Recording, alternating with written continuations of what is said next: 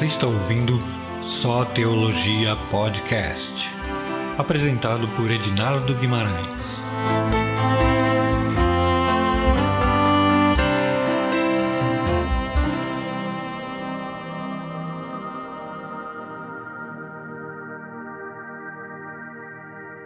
Para nossa reflexão, nós vamos estudar hoje o Salmo 73 onde Asaf descreve para nós o seu sentimento. Eu quero começar então lendo apenas alguns versículos e comentar com vocês acerca desse salmo. Diz assim a palavra do Senhor: Certamente Deus é bom para Israel, para os puros de coração. Quanto a mim, os meus pés quase tropeçaram, por pouco não escorreguei, pois tive inveja dos arrogantes quando vi a prosperidade desses ímpios. E a partir dessa leitura eu quero comentar com você a ideia proposta aqui por Asaf. É muito interessante mencionar que ele começa o salmo justamente com uma conclusão, como se ele estivesse fazendo um caminho inverso. Ele diz com toda certeza de que Deus é bom para com Israel, para os puros de coração. E ele faz essa afirmação com base na leitura que ele fez de uma situação que ele estava vivendo. E essa situação pode, em muitas vezes, parecer com a minha e com a sua. Nós temos aqui a situação de que a visão de Asaf encontra-se embaçada. Essa é a ideia.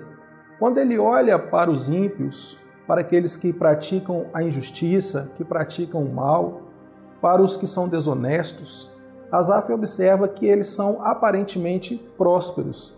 E ele então discorre a partir do versículo 4, dizendo assim: Ó, eles não passam por sofrimento e têm um corpo saudável e forte. Estão livres dos fardos de todos. Não são atingidos por doenças, como os outros homens.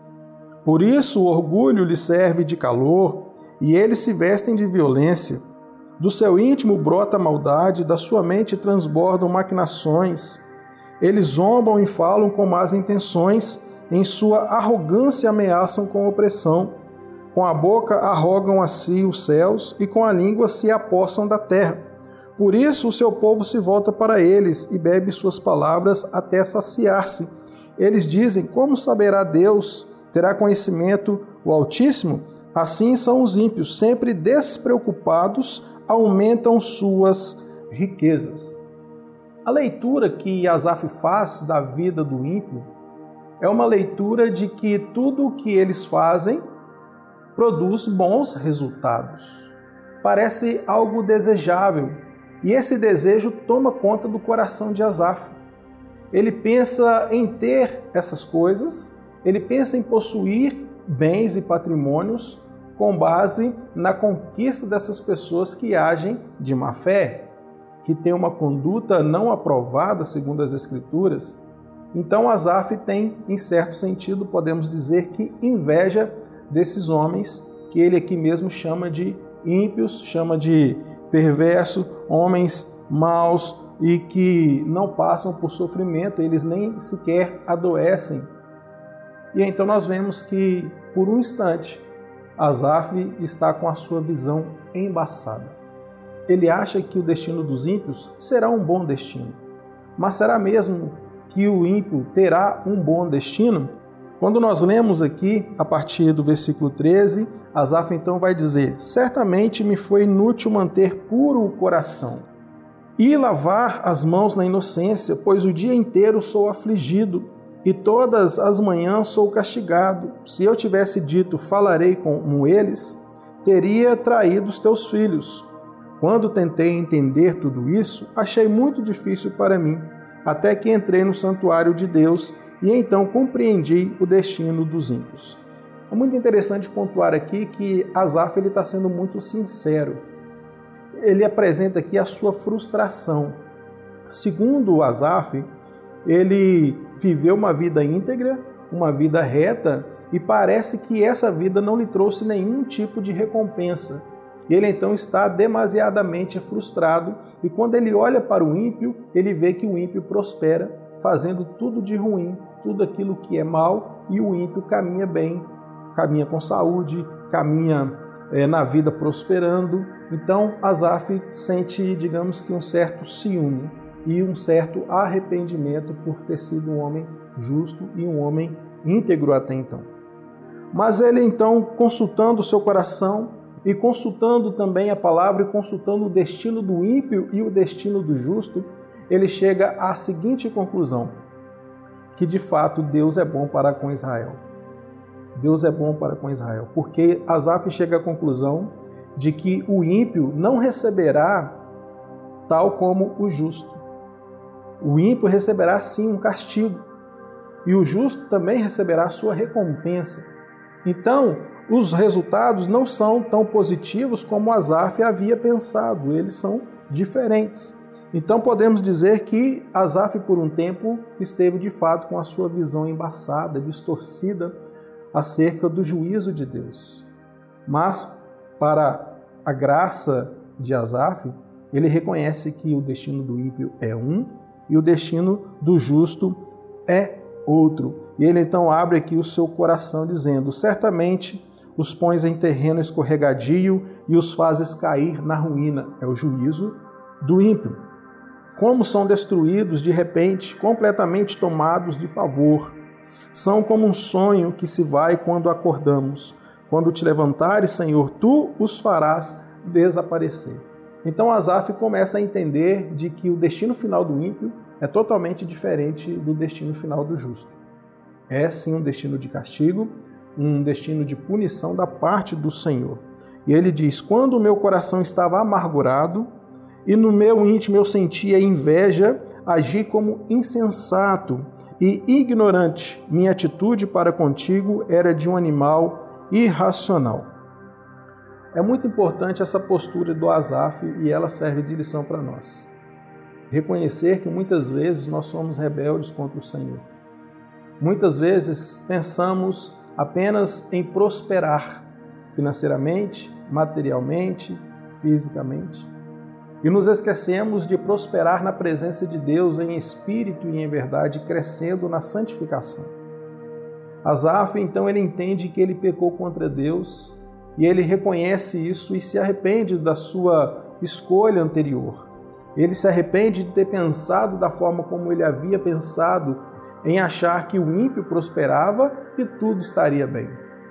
Mas graças a Deus que Asaf ele pôde reconhecer que o destino do ímpio e do justo é diferente.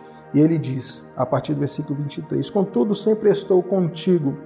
Tomas a minha mão direita e me sustens. Tu me diriges com o teu conselho e depois me receberás com honras. A quem tenho nos céus, senão a ti, e na terra nada mais desejo além de estar junto a ti.